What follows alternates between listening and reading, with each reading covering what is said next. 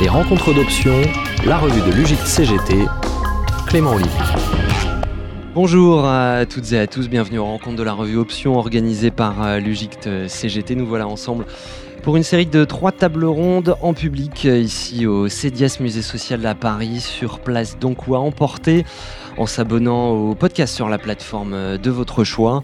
S'il faut reconnaître, amis auditeurs, euh, un mérite à la réforme des retraites du gouvernement, c'est bien d'avoir remis au centre des débats des questions tout à fait essentielles, celles du travail, celles des inégalités, de la répartition des richesses ou de la valeur ajoutée et même, euh, qui sait, des choix de société que nous faisons face à un avenir inquiété par le dérèglement climatique.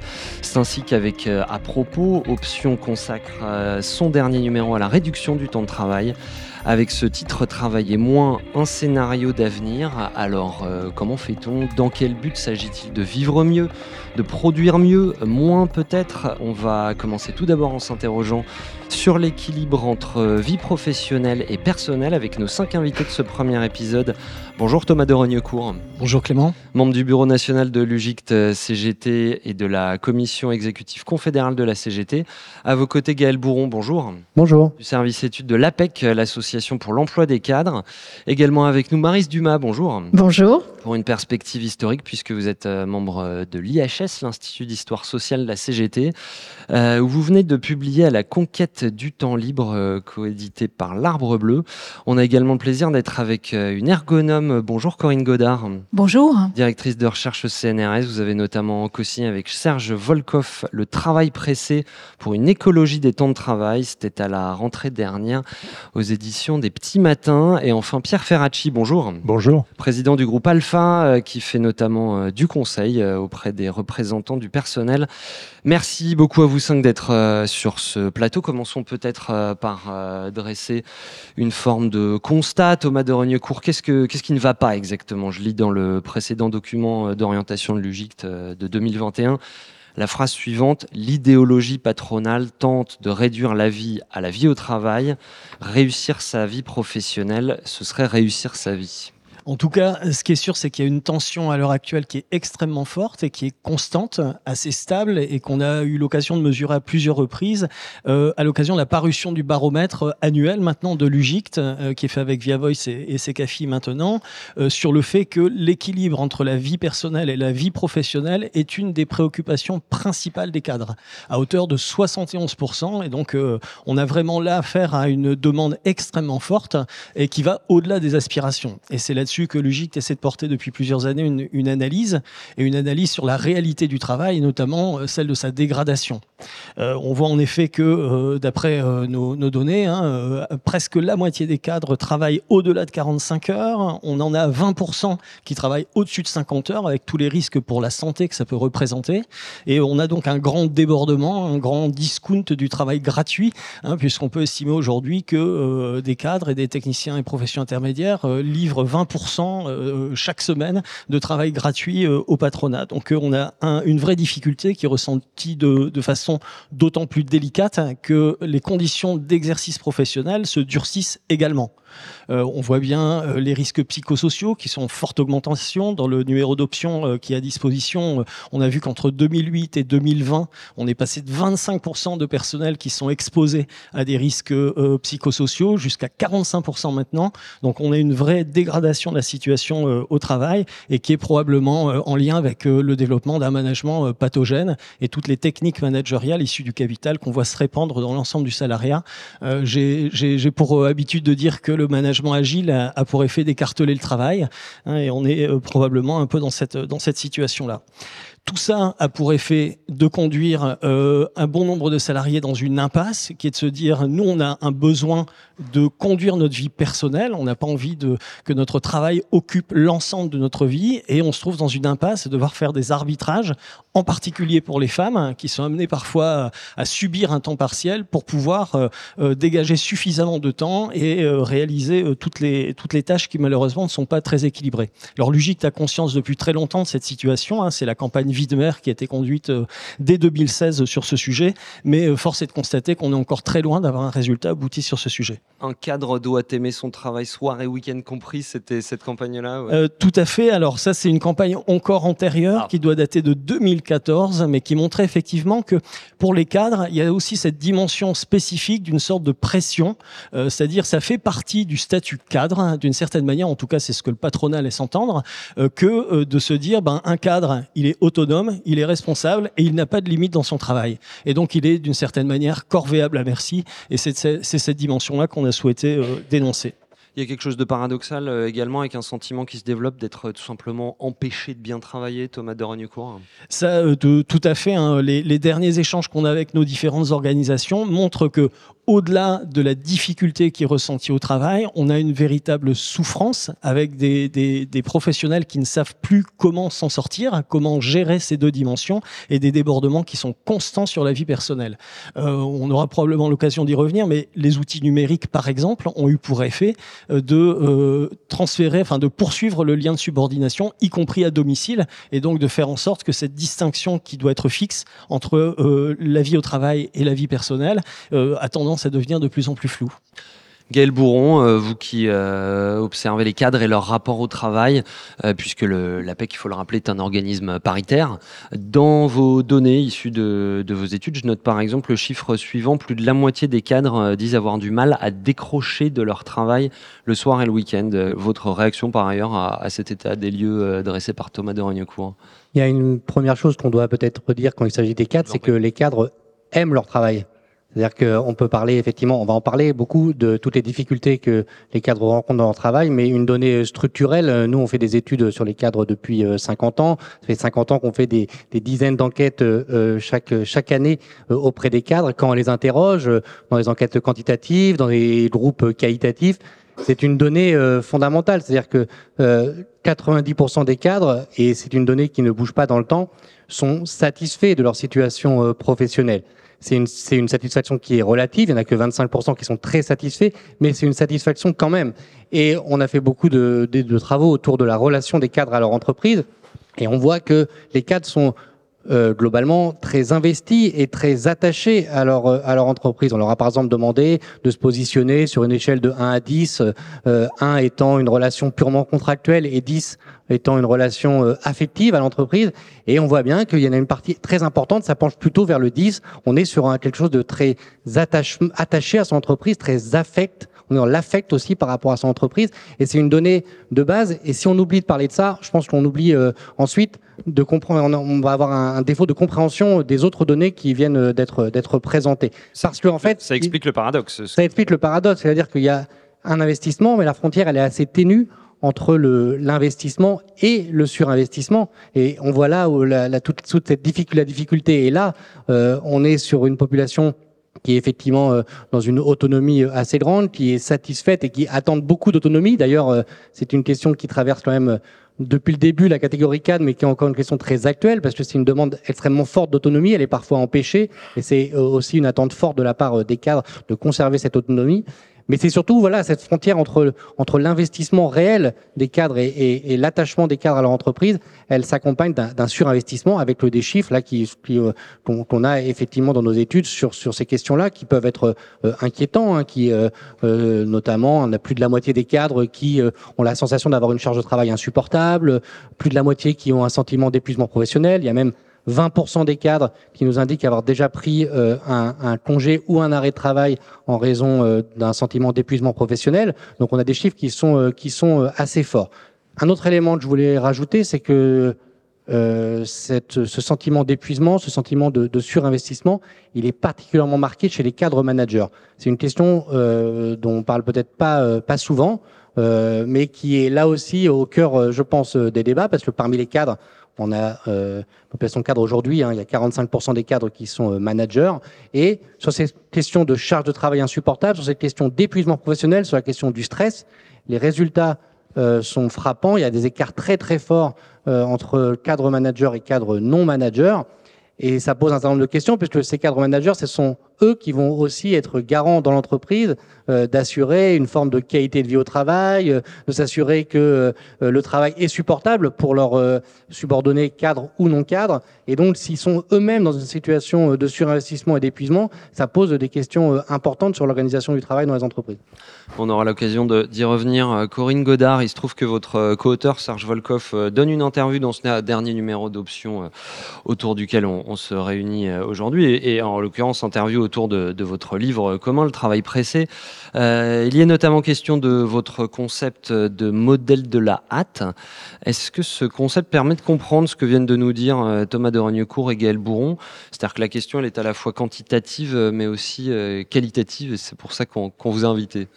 Oui, complètement en fait. Avec ce, bouquin qui essaye de comprendre ce que c'est que le modèle de la hâte, nous sommes allés regarder dans plusieurs milieux professionnels comment la gestion pratiquer ou euh, euh, le, le, les temps de travail des, euh, des, différentes personnes et entre autres aussi des cadres et des encadrants. Et on s'est on, s'est rendu compte que finalement, il y avait une, une, manière de d'organiser ce temps qui était commune à beaucoup de milieux professionnels et ce qu'on a appelé le modèle de la hâte.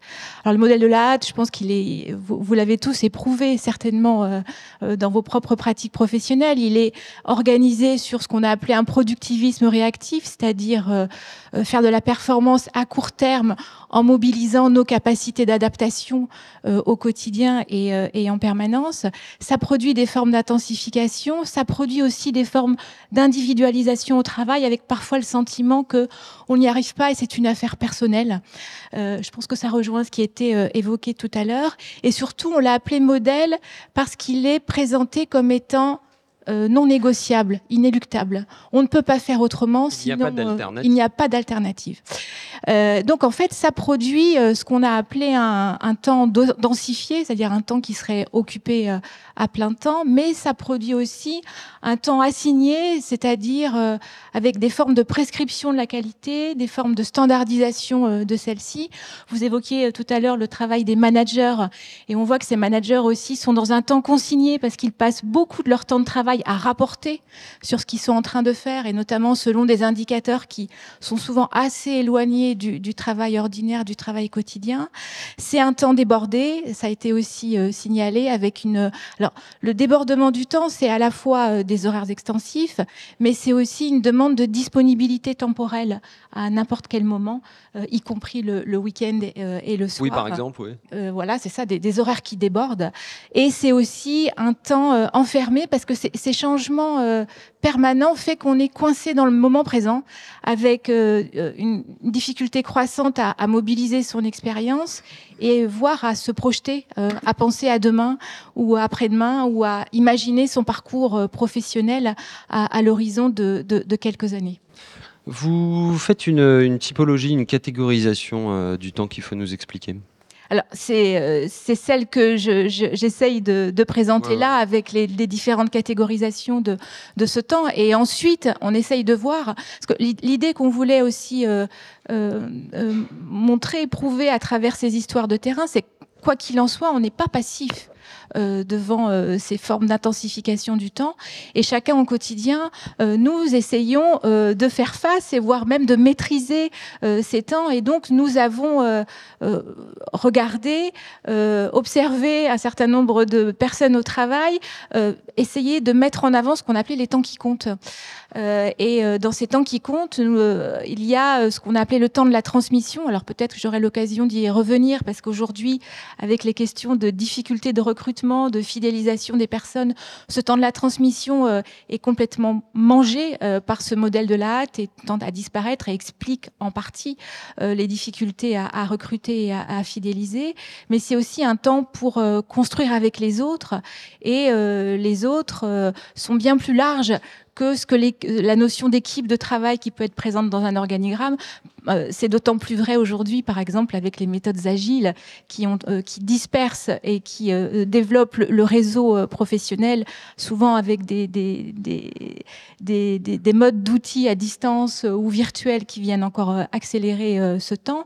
Et c'est aussi le temps de la créativité, c'est-à-dire ça renvoie à cette idée d'autonomie et à la possibilité de faire autrement que ce qui nous est demandé l'appréhender et de le pouvoir le faire avec une certaine forme de marge de manœuvre. Maris Dumas, vous signez dans ce numéro d'option euh, un papier de synthèse chronologique euh, qui nous dit cette chose simple mais capitale. Le temps passé au travail est aujourd'hui moitié moindre qu'il ne l'était au début du siècle. Euh, et à l'échelle de la vie, il a diminué des deux tiers. Alors on, vient de loin, Maris Dumas? Oui, alors d'abord, je, voudrais dire que on, parle toujours du salaire pour définir le salariat, mais la durée du travail, qui fait partie du salaire, car en général, euh, pour un salarié non cadre, on définit le salaire en fonction du, temps de travail, est aussi indispensable pour définir le salariat. Et euh, ce qui s'est passé pour euh, les cadres, c'est que depuis le début, enfin de, ce que j'ai pu voir, en fait, on conteste le, le fait qu'ils appartiennent véritablement au salariat par la contestation de leur durée du travail. C'est-à-dire que dès les premières conventions collectives dans les années 50, on voit que les cadres si on regarde la convention collective des banques, par exemple, des assurances, des grandes, les grandes conventions collectives où il y a beaucoup de cadres, les cadres sont exclus de la notion de temps de travail. On considère qu'ils euh, ne comptent pas leur temps. Ce qui définit le cadre, c'est en fait qu'il ne compte pas son temps. Plus exactement, que l'employeur ne rémunère pas son temps, ce qui n'est pas euh, exactement la, même chose. Euh, la durée de effective du travail des cadres a toujours été supérieure à celle des autres catégories de, de salariés. Et je pense que euh, dans la dernière période, sur plusieurs années, la période contemporaine, disons depuis euh, la fin des années 1990, début des années 2000, on voit une exigence euh, plus importante des cadres à ce que leur temps de travail soit évalué, reconnu. Et je le vois comme une entrée dans le salariat, une reconnaissance dans le salariat. Je pourrais faire la même remarque pour les femmes, d'ailleurs. Euh, les femmes euh, ont commencé à travailler, elles ont toujours travaillé, mais elles ont commencé à entrer dans le salariat euh, dans le, dans le 19e siècle. Les premières lois sur la durée du travail sont des lois qui concernent les femmes. Mais elles les concernent pourquoi? Euh, Interdiction du travail de nuit dans l'industrie pour les femmes, euh, 11 euh, heures de travail maximum par jour pour les femmes.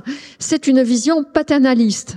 Évidemment, les conditions de travail étaient tellement épouvantables, il est hors de question de, de contester qu'elles elles aient pu avoir des mesures de, de protection. Mais c'est le paternalisme qui conduit, c'est le patriarcat qui conduit à prendre ces mesures spécifiques pour les femmes. Or, plus les femmes arrivent dans le travail, d'abord majoritairement des ouvrières, puis majoritairement des employés, et aujourd'hui massivement euh, des cadres, plus elles se sentent légitimes dans le travail, plus elles se mettent à revendiquer à la fois des salaires et un temps de travail. C'est aussi la caractéristique du salariat et du fait que les femmes deviennent pleinement, euh, pleinement actives. Et ça, ça marche jusqu'aux années 60. Enfin, plus exactement, je me, je me reprends. Euh, euh, les années 60, c'est l'arrivée massive des jeunes femmes du baby boom euh, dans les catégories employées. Elles entrent dans le travail par le temps plein et donc elles revendiquent massivement des réductions de la durée du travail pour leur permettre cet équilibre entre temps de vie euh, temps au travail et puis malheureusement les, les charges familiales euh, qui leur incombent encore.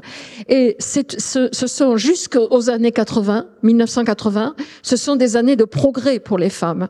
C'est-à-dire que le temps plein pour les femmes les, les rend exigeantes euh, pour euh, la réduction de la durée du travail, pour les salaires, mais aussi euh, vis-à-vis du droit de la famille. Euh, c'est là que la notion de chef de famille disparaît, qu'elles peuvent travailler euh, sans l'autorisation de leur mari, qu'elles font tomber, qu'elles ont la possibilité de disposer de leur propre compte chèque, etc., etc. Et puis arrivent les... les... années 80, ouais. Et alors les années 80-90, 1980-1990, on me dit toujours qu'il faut que je rappelle les siècles parce qu'en histoire, ah bon, euh, eh bien arrive le temps partiel. C'est quoi le temps partiel? C'est Giscard d'Estaing, donc juste avant l'élection de François Mitterrand, deux lois. Une loi qui crée les emplois à temps partiel dans le privé et une deuxième loi qui crée la possibilité du temps partiel choisi dans la fonction publique. Et donc là, si vous voulez, on est au début des périodes de chômage structurel, euh, qui, touchent vraiment, enfin qui s'élargissent. Il y avait la possibilité de réduire le temps de travail pour toutes et tous de façon à ce que tout le monde puisse avoir un travail et que ça bénéficie à la société. Et au lieu de cela, on a considéré pour des raisons patriarcales que les femmes étaient une variable d'ajustement, que le travail des femmes pouvait être la variable d'ajustement. On institue le temps partiel. Et à partir du moment où il y a le temps partiel, c'est l'arrêt des progrès euh, euh, pour les femmes, notamment en matière de durée de travail, parce qu'effectivement, pour les femmes qui veulent réduire leur durée du travail pour arriver à tenir de pair les, les deux parties de leur vie, eh bien, on leur dit, vous avez le temps partiel. Sauf que le temps partiel, la, la CGT à l'époque, euh, d'emblée dit, c'est du chômage partiel non indemnisé on en voit les conséquences encore aujourd'hui, y compris dans le domaine des retraites. Et pour accorder les wagons avec le, la façon dont on a posé la question, c'est-à-dire euh, l'équilibre entre la vie personnelle et la vie professionnelle, euh, votre vision de ça, euh, équilibre plutôt que conciliation Oui, absolument. Le, le, le, terme qui a toujours été employé pour promouvoir le temps partiel, je précise que le temps partiel, c'est 80% de femmes. Hein. Les salariés à temps partiel, ce sont 80% des femmes. C'est vraiment une mesure qui, qui rend leur travail à elle variable. Et le terme de conciliation est celui qui a toujours été employé par les promoteurs du temps partiel pour les femmes. Je vous fais remarquer qu'on ne parle jamais de nécessité de conciliation pour les hommes. Et donc moi je préfère la formule, et de loin la formule qui est employée pour les journées d'aujourd'hui, c'est-à-dire la question d'équilibre. Parce qu'effectivement, il faut en permanence euh, trouver un équilibre. Je, je, pense que le travail salarié des femmes, il est, depuis le début d'ailleurs, dans, dans, y compris dans la CGT du 19e siècle, le, le travail des femmes est contesté. Parce qu'il y a le sentiment que le travail des femmes est la pierre angulaire qui va mettre en cause le patriarcat. Et c'est exactement ce qui s'est produit euh, depuis euh, des années dans notre pays. Par contre, si on n'aborde pas les questions en termes d'équilibre, on risque conforter le partage des tâches domestique tel qu'il a toujours été, euh, et, et, et on, la, la, société ne peut pas progresser. Et donc, je vois que la CGT aujourd'hui, elle, elle, euh, autrefois, enfin, dans, dans les années 50-60, la CGT parlait de fonction sociale de la maternité, et je vois que la CGT d'aujourd'hui reprend cette idée en parlant de la nécessité de socialement prendre en charge la question des tâches domestiques, de l'éducation des enfants, les services publics de la petite enfance, etc. Ce sont donc des voies d'avenir qui, au travers de l'égalité et de, de, l'émancipation des femmes, posent tous les problèmes de société.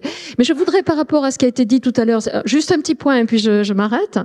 Euh, vous, vous, tout le monde connaît euh, l'affiche la, la de la CGT, euh, les 3-8, hein, 8 heures de travail, 8 heures euh, de sommeil, 8 heures de loisirs. Alors, bon, pour les, pour les femmes, les 8 heures de loisirs, ça n'a jamais existé, puisque pour elles, c'est un autre temps de travail qui commence. Mais même au-delà, il y a la question aujourd'hui des temps de transport.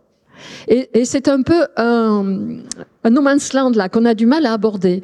Dès les années 60, au Conseil économique et social, les syndicats unis, même dans les années 60, les syndicats unis votent un rapport qui est refusé par le patronat, et ce rapport déjà se préoccupe des temps de trajet entre le domicile et le travail, en disant que ces temps de trajet, ils rendent la vie plus difficile, qu'on n'en a pas fini avec le travail au moment où on quitte l'entreprise, puisqu'il y a le temps de trajet. Or, aujourd'hui, c'est encore pire pour toutes les raisons, métropolisation, enfin, bon, je vais pas, je vais pas développer. Euh, je pense que si on a une réflexion sur le temps libre, et je suis pour cette réflexion sur le temps libre, il faut que ça soit du temps véritablement libre, c'est-à-dire déduction faite des temps de trajet, étant entendu évidemment que nous souhaitons toutes et tous qu'ils se réduisent le plus possible, parce que ça ne peut pas continuer comme ça. Alors Pierre Ferracci, euh, Maris Dumas nous, nous, dresse une brève histoire de la réduction du temps de travail. Est-ce que selon vous, euh, les difficultés actuelles dont on a parlé, elles sont liées euh, au temps de travail ou plutôt à son contenu? J'allais dire les deux, mais euh, moi j'insiste sur le fait que euh, quand on réduit le temps de travail, enfin l'ouvrage de Marise le montre bien, ce sont des conquêtes permanentes et ce sont des remises en cause permanentes. Alors il y a différentes façons de remettre en cause la baisse du temps de travail et de faire en sorte que finalement on n'en profite pas autant et que par exemple l'équilibre euh, professionnel euh, vie privée reste une illusion. C'est pas une illusion, c'est une difficulté, c'est une conquête permanente. Et c'est plusieurs raisons, elles sont d'ordre divers. Mais quand on regarde bien, par exemple, ce qui a été la mise en œuvre des 35 heures, euh, les entreprises ont immédiatement, enfin, je veux dire, les entreprises et, et, et, et l'État à certaines périodes de, de, la vie politique, on essaye toujours de remettre ça en cause. Alors il y a diff différentes façons de remettre en cause. Il y en a une qu'on vit actuellement. Euh, je pense que l'allongement de, de, la durée de vie professionnelle et le passage de 62 ans à 64 ans, c'est une façon de remettre en cause le temps de travail sur toute une vie. Mais il y en a eu d'autres plus subtils, où à mon avis, on n'a peut-être pas fait euh, suffisamment attention aux dégâts que ça pouvait, euh, ça pouvait causer. Les 35 heures ont été corrigées de différentes façons par les entreprises. La première exigence qui a été celle des entreprises, été des exonérations de charges sociales, notamment sur les salaires les, moins élevés. C'est à mon avis une des raisons de la désindustrialisation qu'on a connue depuis 20 ans ou 30 ans. Ça a été vraiment euh, un élément de rattrapage pour les entreprises du coût que représentait pour elles euh, la baisse du temps de travail des 35 heures. Il y en a eu un deuxième qui me paraît évident, qu'on voit pas mal dans certains secteurs, qui a touché d'ailleurs euh, plus les femmes que les hommes, historiquement, c'est la modération salariale il y a un troisième euh, qui C'est intéressant, arrêtons-nous sur ça. Le, le, fait de passer aux 35 heures, c'est bien sûr une réduction du temps de travail, mais c'est aussi une augmentation du salaire horaire. Eh et mécaniquement, ça entraîne une augmentation du SMIC. C'est une augmentation du salaire horaire. comment on en vient à une modération salariale bah, Qui peut être rattrapée au fil du temps par euh, un tassement de, de la politique salariale et une compression des salaires. Ça se rattrape euh, parfois assez vite en, quelques, en quelques années. Et la troisième forme, qui est à mon avis la plus perverse et qui a été évoquée notamment par, euh, par Corinne Goudard, c'est l'intensification du travail. Je dis bien l'intensification que je distingue de la productivité. La productivité du travail, c'est quelque chose de noble, c'est-à-dire qu'on met en place une organisation ou des moyens technologiques qui permettent de créer des richesses au niveau individuel ou au niveau collectif en un laps de temps plus court. L'intensification, c'est de demander plus d'énergie euh, sans forcément améliorer ni l'organisation euh, ni les moyens technologiques au service des salariés. Et ça, ça a un effet pervers qui a été évoqué par plusieurs intervenants, la montée des risques psychosociaux, notamment chez les cadres, parce que chez les cadres, la, mesure de la charge de travail est parfois un peu plus difficile à réaliser, c'est un, élément, une des conséquences de, de ce rattrapage. Donc, quand on, euh, la question des quatre jours, elle sera abordée dans la prochaine table ronde, mais quand la question de la baisse du temps de travail est posée, quand la, question d'une nouvelle organisation du temps de travail est posée, il faut faire attention à ce que cette euh, évolution positive, et perçue positivement forcément par les salariés, ne soit pas compensée, ne soit pas rattrapée par tous ces éléments-là. Et euh, là, il y a peut-être, d'ailleurs, euh, du point de vue syndical, à bien réfléchir aux modalités de la mise en œuvre de la baisse du temps de travail. Ça renvoie d'ailleurs tout simplement aux questions qui sont aussi d'actualité aujourd'hui. Il y a un rapport au travail qui a changé, il y a les questions de partage de la valeur aussi qui sont posées. Et dans le partage de la valeur, ben, il faut trouver cet équilibre-là et ne pas se voir euh, contester la baisse du temps de travail par cette modération salariale ou par cette intensification du travail et donc par la montée. Euh, le, collègue de la PEC évoquait le fait qu'on aime son travail, mais qu'en même temps on vit mal en ce moment des conditions de travail, des modalités de travail, ben c'est tout ça qui doit être euh, regardé de près et, et, corrigé quand il le faut. Mais alors développer un petit peu peut-être sur le, le, le, problème que vous euh, trouvez dans la manière dont les 35 heures ont été mises en place. Ben, les 35 heures ont été mises en place d'abord de façon euh, et, et, et, tant mieux d'ailleurs, hein, ça a été une initiative politique ben, portée forcément par les syndicats, mais de façon extrêmement brutale. Et à partir de là, effectivement, euh, les les, enjeux d'organisation du travail et les enjeux de conséquences salariales n'ont pas toujours été analysés de façon euh, très, euh, très fine dans certains secteurs. Ça dépend aussi du rapport de force que vous avez dans les entreprises. Hein. Là où les syndicats sont présents, mais bien évidemment, cet équilibre-là est trouvé plus facilement. Là où les syndicats sont moins présents, ben, cette modération salariale était, elle, elle, a été à l'œuvre, notamment dans des secteurs où effectivement il y a cette euh, déshérence syndicale. Donc je pense que ces questions-là, cette question d'équilibre, doit être portée fortement au moment où cette contestation de la baisse du temps de travail, soit sur toute une vie, euh, soit hebdomadairement, soit quotidiennement, est encore euh, un facteur d'actualité.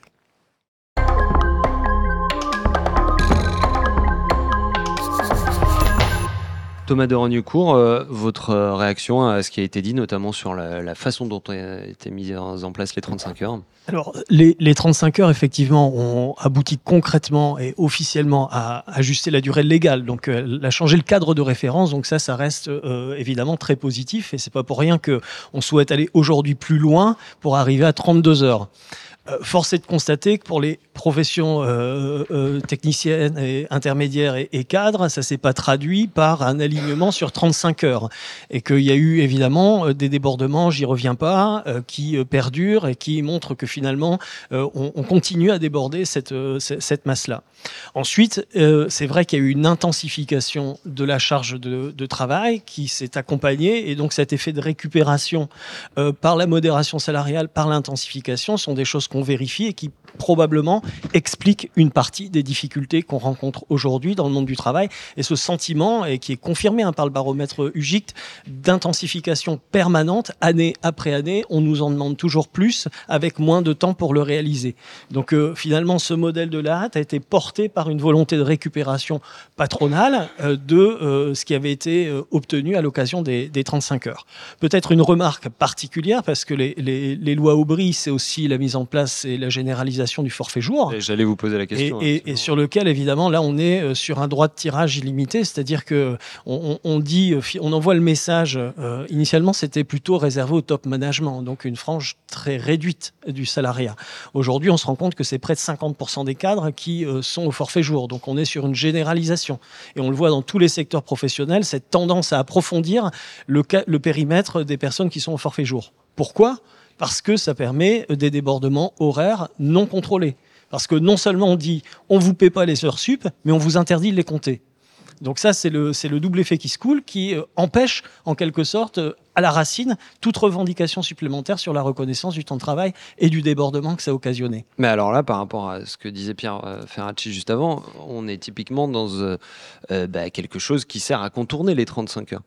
Oui, et, et c'est un outil parmi d'autres on est euh, là-dessus, euh, on, a toute une série euh, d'outils qui ont été mis en œuvre par le, patronat pour intensifier ce travail. Moi, j'y vois par exemple la dérive sur le management par objectif, qui a en fait pour effet de dire on ne s'intéresse plus à ton temps de travail, on s'intéresse plus à la corrélation du temps de travail avec la charge de travail. On te dit, tu as un objectif, tu as tel euh, ouvrage, tel dossier à rendre pour telle date, peu importe le temps que tu y mets, ça c'est ton problème. Donc il y a une déresponsabilisation du patronat et un rejet à un moment donné de la charge de travail vers le salarié. L'enjeu de la du temps de travail, d'ailleurs, c'est bien, bien reflété dans l'ouvrage de, de Corinne Goudard et de Serge Volkov, c'est que c'est pour ça que l'enjeu de la semaine de 4 jours, il est quand même assez décisif. Hein. Soit on développe une revendication, j'ai entendu d'ailleurs Sophie Binet euh, porter les deux revendications en même temps, de passage à 4, à 4 jours, mais de passage aussi à 32 heures. Mmh. Soit si on comprime le même temps de travail sur 4 jours au lieu de 5, ça attirera certains salariés, c'est évident, parce qu'un jour de congé supplémentaire, c'est aussi une organisation différente de la vie privée, de la vie professionnelle. Mais il faut faire attention, parce que comprimer le même temps de travail sur 4 jours au lieu de 5, ben, ça peut donner lieu à un surcroît d'intensification euh, qu'on vient d'évoquer. Donc ce passage-là qui est mis en avant par certains politiques comme si c'était la panacée, il peut être aussi source de quelques désillusions si on l'accompagne l'accompagne pas d'un surcroît de baisse du temps de travail. Gaël Bourron. Oui, sur le forfait jour, il faut quand même rappeler que ça s'est accompagné pour les cadres de la mise en place de, jours de RTT, euh, qui sont aujourd'hui euh, euh, largement appréciés par les cadres et qui deviennent un critère aussi de choix dans, une entreprise, dans le, quand les entreprises, quand les cadres recherchent un emploi aujourd'hui. La question des conditions de travail qui sont proposées par l'entreprise devient un critère de plus en plus important. On le voit nous dans nos enquêtes, hein, quand les cadres recherchent un emploi, les deux critères qui restent toujours en tête, c'est les possibilités d'évolution professionnelle que vont permettre cet emploi et la rémunération, qui reste au cœur euh, de aussi l'identité cadre, mais les conditions de travail euh, ont gagné de l'importance ces dernières années comme des critères de choix euh, d'un emploi. Et dans les conditions de travail, les cadres regardent le nombre de jours de, RTT qui sont, proposés, les jours de télétravail, qui sont aussi une manière de desserrer la, pression sur la concurrence des temps de vie. On parlait des temps de transport tout à l'heure c'est une manière évidemment de euh, réduire les, temps de transport, même si on voit bien que dans les faits, ça s'accompagne à la fois d'une augmentation du temps de travail, parce que le temps de transport, le temps qui, est, qui permet euh, euh, disponible via l'arrêt du transport quand on travaille chez soi, bah, il se transforme souvent par plus de travail, mais aussi un peu plus de, de temps disponible pour s'occuper de sa famille ou ses loisirs. Mais nous, ce qu'on a vu dans nos études, c'est que plutôt que on a beaucoup parlé de finalement de concurrence euh, des temps de vie plutôt que d'équilibre. On est dans une logique de concurrence parce que les cadres se retrouvent dans une situation où, parce qu'il y a les RTT, parce qu'il euh, y a l'intensification du travail, parce que euh, on est dans une situation où le temps est extrêmement tendu dans, dans, les, dans les journées de travail des cadres, on est dans une logique de concurrence avec les autres temps de vie. Il y a 6 cadres sur 10 qui nous disent aujourd'hui qu'ils font parfois passer leur vie personnelle avant leur vie, euh, leur, leur vie euh, professionnelle avant leur vie personnelle, avec des conséquences assez importantes, hein, notamment chez les femmes. Donc plus de la moitié nous disent que en raison à cause de leur travail, elles ont dû renoncer à prendre des rendez-vous médicaux, par exemple. Donc ça peut avoir des conséquences assez importantes. Cette Une concurrence, c'est pas un équilibre, pour reprendre les termes. Voilà. Donc on est sur cette, sur cette situation de concurrence des temps de, des temps de vie qui s'exprime très fortement euh, euh, chez, chez les cadres, mais qui est liée aussi euh, à, au fait que ce temps est de plus en plus réduit parce que euh, avec les réductions, avec les jours de RTT, avec les jours de télétravail, on se trouve dans des situations où quand on est au bureau, on n'est pas au bureau tous les jours et on se retrouve du coup à avoir géré plus de choses que ce qu'on pouvait gérer sur une semaine entière, puisque le temps au bureau est euh, concentré sur quelques jours. Et d'un côté, on apprécie le temps en télétravail qui permet de travailler plus au calme, qui permet d'éviter les temps de transport, mais de l'autre côté, ça intensifie encore davantage les jours où on se retrouve au bureau, parce que c'est là qu'on va concentrer toutes les réunions, tous les comités de direction, les comités exécutifs, les groupes projets qui vont se concentrer sur quelques jours dans la semaine. D'où, effectivement, je rejoins tout à fait cette euh, question de euh, si c'est pour réduire la semaine, euh, la, si c'est pour passer à la semaine de quatre jours sans réduction de temps de travail, l'intensification va être va être va être considérable. D'autant plus que on est aujourd'hui sur plus de la moitié des cas qui nous disent travailler parfois le soir ou le week-end. Donc ça veut dire que le temps libéré, le jour libéré, il se passera en partie euh, à travailler. Donc et posera aussi, ça pose aussi d'autres questions quand on parle de concurrence des temps de vie. On voit dans nos enquêtes aussi, on n'a pas encore euh, parlé, mais la question de la parentalité en entreprise est extrêmement euh, importante. Touche encore aujourd'hui, malheureusement, c'est une question qui touche davantage les femmes puisque il y a eu de ce, point de vue très peu de, progrès. En 40 ans, vous avez fait, euh, Dumas, un, bref historique, mais on pourrait faire aussi cette, cette histoire-là, puisque euh, quand on regarde les enquêtes de l'INSEE sur la distribution du temps domestique, on voit qu'il y a très très peu d'évolution entre, entre les hommes euh, et les femmes. Et c'est vrai que euh, cette question de la semaine de quatre jours pour euh, la, des, parents dans les entreprises, ça pose des questions très très euh, aiguës, puisque si on allonge la durée de travail, qu'est-ce que ça signifie pour emmener les enfants à l'école, à leurs activités le matin, pour aller les récupérer le soir, pour passer du temps avec, avec ses enfants dans la semaine? Donc toutes ces questions-là doivent être posées et observées, analysées avec euh, attention, avec, des, enquêtes euh, de terrain pour bien comprendre tous les effets. Euh, on a parlé des 35 heures, avec les effets pervers que cela pouvait avoir parfois dans, les conditions de travail, l'organisation du travail dans les entreprises, sur cette question de, cette réduction du temps de travail ou de du passage à la semaine de 4 jours. Ces questions doivent être posées et analysées avec attention. Corinne Godard, euh, déjà je vous laisse réagir. Et puis euh, vous parliez des, temps qui comptent et notamment de celui de la transmission. Je, euh, voudrais vous entendre là-dessus. Oui, alors beaucoup de choses sur lesquelles je pourrais réagir, mais je, vais complètement dans le sens de mes, de mes, de mes camarades à cette table ronde. C'est-à-dire que le, le, risque serait de négocier le temps de travail sans s'intéresser à son contenu, avec peut-être l'idée que nous allons réduire ce, ce temps qui n'est pas libre pour pouvoir avoir un temps euh, libre plus important, mais euh, effectivement, ça, on risque de le faire au, au détriment des contenus. Donc, il y a une double négociation à avoir, effectivement celle d'un cadre temporel qui me semblerait tout à fait indispensable, c'est-à-dire discuter des, horaires, des durées, euh, euh, voire des rythmes, mais euh, il y a aussi un, autre type de négociation sur cette question de la qualité du temps.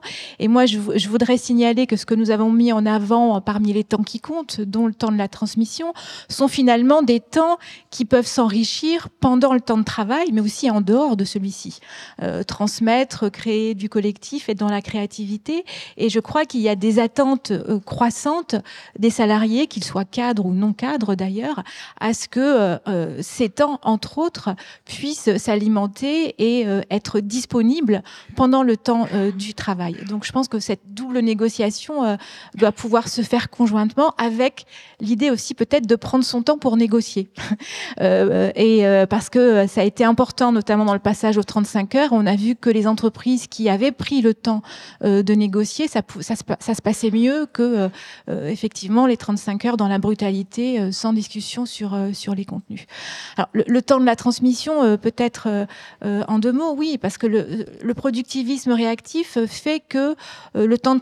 Alors, je parle du temps de la transmission, celui au quotidien, pas forcément dans une formation en salle, hein, en situation réelle de travail, dans les côtoiements d'une diversité d'expériences d'anciens, de nouveaux, de, jeunes et de moins jeunes, on se rend compte que c'est un temps essentiel, mais qui ne rentre pas forcément dans les indicateurs et qui n'est pas forcément performant dans l'immédiateté. Donc, il coïncide mal avec cette idée du, modèle de la hâte et du productivisme réactif.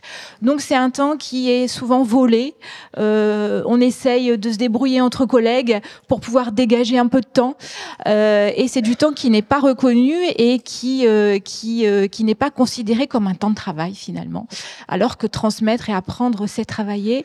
Et on se rend compte que c'est un temps essentiel du point de vue de la prévention de la santé, du point de vue de la fidélisation au long cours des personnes qu'on est susceptible de recruter. Et c'est aussi un temps qui est tout à fait valorisant pour les tuteurs ou les tutrices qui sont un peu plus anciens, parfois un peu plus âgés, mais c'est pas toujours le cas, parce que euh, quand les tuteurs euh, euh, peuvent faire ce boulot de transmission, alors ils ont le sentiment que leurs compétences sont mieux reconnues par l'entourage et ils considèrent eux-mêmes que ce sont des occasions d'apprendre autant d'éléments importants pour s'imaginer tenir jusqu'à l'âge de la retraite, d'autant plus quand cet âge a tendance à s'éloigner.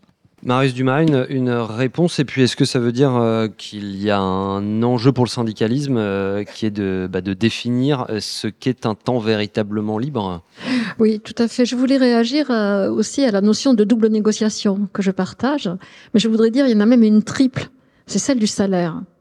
Parce que moins on compte la durée du travail, moins on sait quelle est la rémunération du salaire horaire.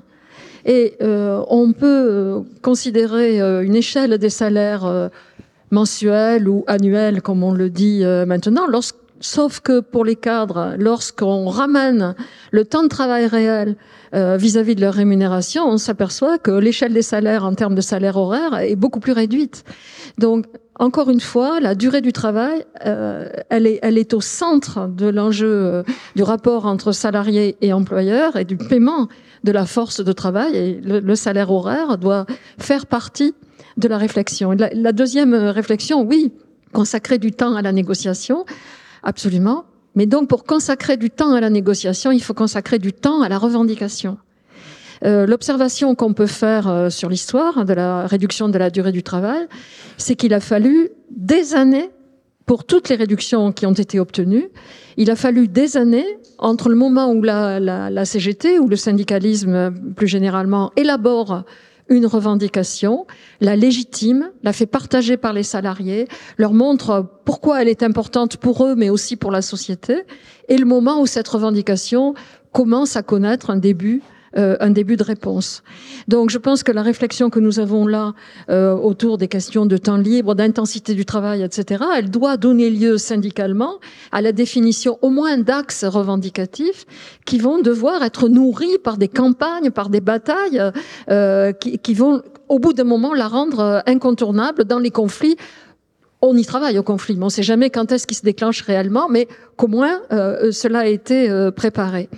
Euh, l'autre aspect que je voulais donner, c'est sur le rapport entre organisation du temps de travail et de la vie. L'observation qu'on peut faire aussi en matière historique, c'est que les femmes, ont, je le disais tout à l'heure, ont toujours plus revendiqué la réduction de la durée du travail que les hommes, les hommes étant plus sensibles aux revendications de salaire. Mais il y a aussi une forme d'organisation du travail.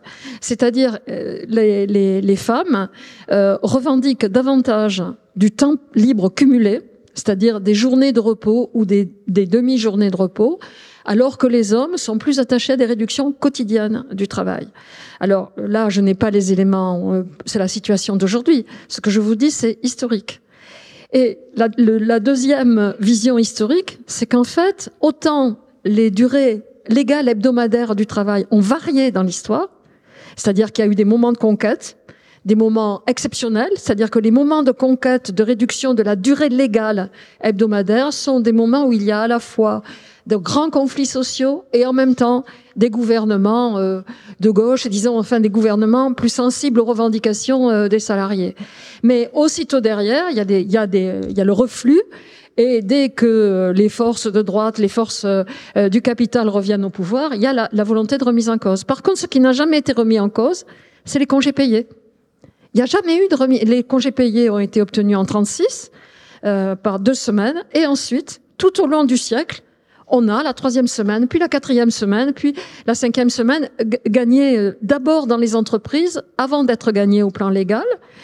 Et euh, se poser la question de la RTT. Moi, j'étais responsable des 35 heures pour la CGT, et quand on a commencé à réfléchir aux 35 heures, eh ben, j'étais dans la culture syndicale qui était il faut des réductions quotidiennes de la durée du travail. Et quand on a commencé à poser ce problème dans les services féminins, dans les entreprises à dominante féminine, elles, elles nous ont dit non, non, une durée quotidienne, un abaissement quotidien de la durée du travail, on va pas le voir on va, ça va nous être repris d'une façon ou d'une autre. Nous, ce qu'on veut, c'est des demi-journées ou des journées de repos. Et c'est comme ça qu'on s'est engagé dans l'idée de, de, RTT. Et je dis ça parce que je pense que peut-être les femmes vont être plus sensibles à la question des forfaits jours. Euh, pour cette pour cette même raison et que nous syndicalement on a travaillé l'argumentation pour montrer où sont les dangers où sont les, les possibilités enfin le dernier point euh, quand on regarde la comparaison des durées de travail effectives. Hein. Euh, L'INSEE en 2019 euh, montre que euh, la durée annuelle effective du travail pour les femmes est de 1732 heures, de travail des femmes cadres, et de 1732 heures, 8% de moins que celle des hommes cadres. Leur durée quotidienne habituelle est de 8,4 heures pour les femmes, elle est de 8,4 heures, 4,5% de moins que les hommes cadres. Et en, en termes de forfait jour, c'est 207 jours de travail, soit 10 jours de moins pour les femmes cadres que pour les hommes cadres. Mais dans tous les cas de figure, le temps de travail des femmes cadres est très nettement supérieur au temps de travail des hommes et des femmes non cadres et des femmes non cadres. Donc, il y a là un, un, angle à prendre, à mon avis, d'un point de vue revendicatif, qui est très important, s'appuyer sur la volonté des femmes pour entraîner tout le monde euh, dans euh, un processus et de réduction de la durée de travail et d'augmentation des salaires et d'amélioration de la vie. Pierre Ferracci. Euh, les femmes sont plus efficaces que les hommes, c'est ce que dit Marise, euh, chez les cadres. Non, non, je plaisante. Euh, ce que je voudrais dire, c'est qu'il y, y, a plein de, il y a plein d'injonctions contradictoires et de paradoxes. Le télétravail, ça facilite effectivement la réduction des temps de transport, par exemple, et en même temps, ça coupe aussi un petit peu de l'entreprise. Il y a des premières études qui commencent à sortir sur l'impact euh, du télétravail sur la productivité qui vont être assez intéressantes. C'est pas forcément facile à mesurer. Le développement du temps libre, qui est un objectif, un acquis social et une revendication permanente, il se heurte parfois au fait que pour euh, bénéficier du temps libre, il faut avoir un pouvoir d'achat aussi qui, euh, progresse. Le fait que les femmes utilisent préfère plutôt euh, raisonner en jour et du coup sur le forfait jour ne soit pas aussi agressive en termes de revendication qu'on pourrait le penser. Ça s'explique aussi par le fait que dans la vie domestique, enfin Marise l'a dit, le partage entre hommes et femmes n'est toujours pas idéal et que le fait de libérer du temps de demi-journée ou de journée, ça leur permet de maîtriser un peu mieux la vie domestique. Là, il y a des enjeux effectivement de partage de la vie domestique qui sont posés aussi dans la société, qui sont pas euh, qui sont pas tout à fait traités.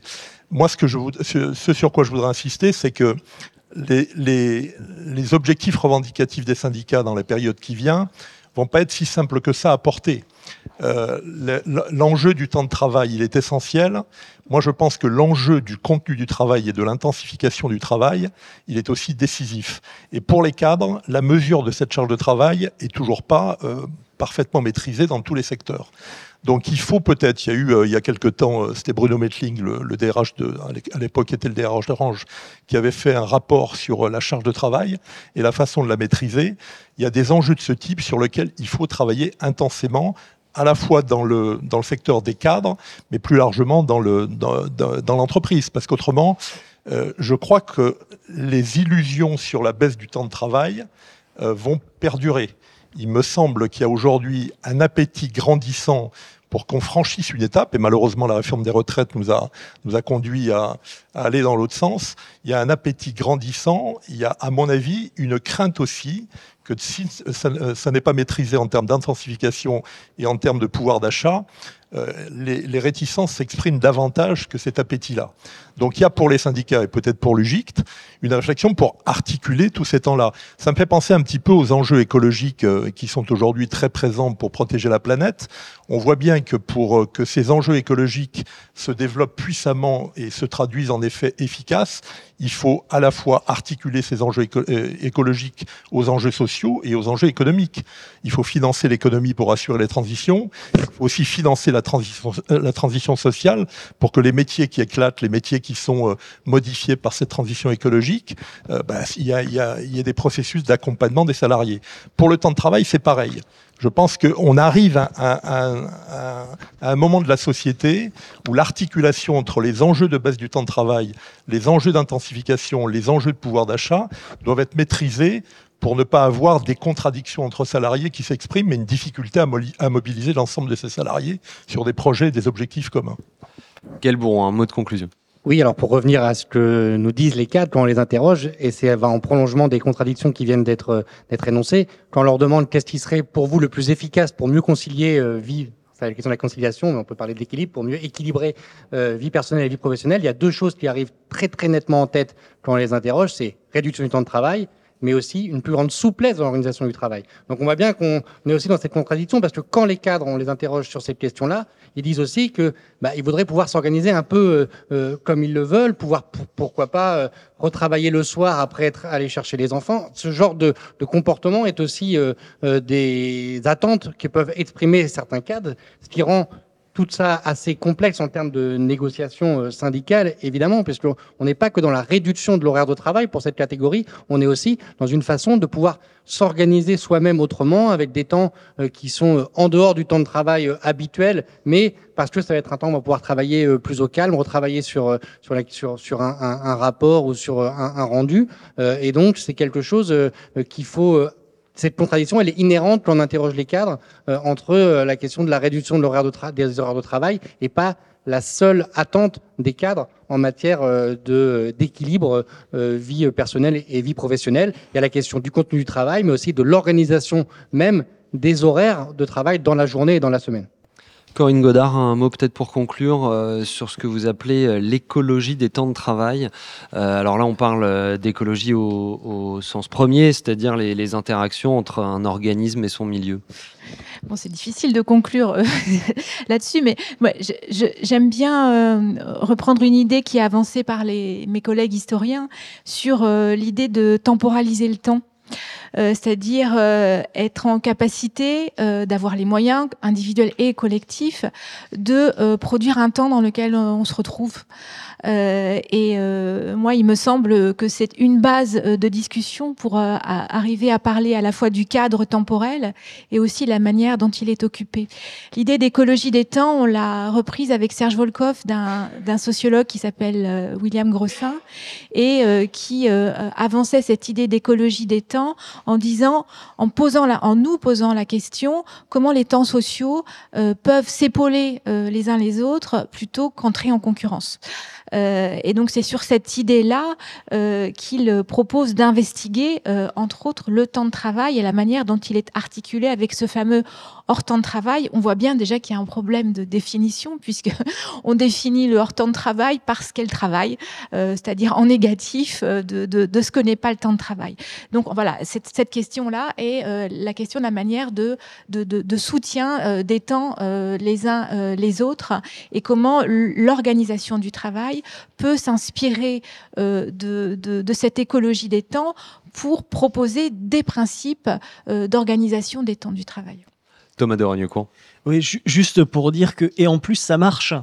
Euh, dans les exemples concrets qu'on peut avoir, dans le secteur hospitalier par exemple, le modèle de la hâte tue. Ça aboutit à ce que des patients meurent quand on permet aux équipes de discuter entre elles, quand on leur donne de l'espace de travail, quand on organise le pluridisciplinaire, ça fonctionne. Et donc, il faut qu'on n'ait pas peur d'entamer ce débat autour de euh, quel est le contenu du travail, quelle est l'organisation qu'on veut. Et ça, c'est porteur pour ces professionnels. Et je rebondis sur l'attachement qu'ont les professionnels à la qualité de leur travail. Et ça, c'est une porte d'entrée syndicale qui est fondamentale. Et, et dernière idée euh, pour terminer, c'est vraiment qu'on a une bataille idéologique de relégitimation du temps libre. C'est-à-dire qu'on a valorisé aujourd'hui, il n'y a que le temps de travail qui compte. On voit même que quand on fait le permis à 17 ans pour les jeunes, c'est pour leur permettre d'aller au travail. Quand on met des dérogations dans la crise sanitaire, c'est pour aller au travail. Mmh. Bah, nous, il faut qu'on donne une définition au temps libre. Pas simplement le temps contraint domestique, mais aussi le temps libéré, émancipateur. C'est sur celui-là qu'on doit pouvoir travailler. Merci à vous cinq, Thomas de Regnecourt de Lugic, Gaël Bourron de l'APEC, Marise Dumas de l'Institut CGT d'Histoire Sociale, Corinne Godard, ergonome au CNRS et Pierre Ferracci du groupe Alpha. Amis auditeurs, merci d'avoir été avec nous ainsi qu'à vous ici dans la salle du CEDIAS Musée Social. On se retrouve au prochain épisode pour envisager plus précisément ce que pourrait être ou ne pas être une perspective de réduction du temps de travail avec le sujet de la semaine des 4 jours. Salut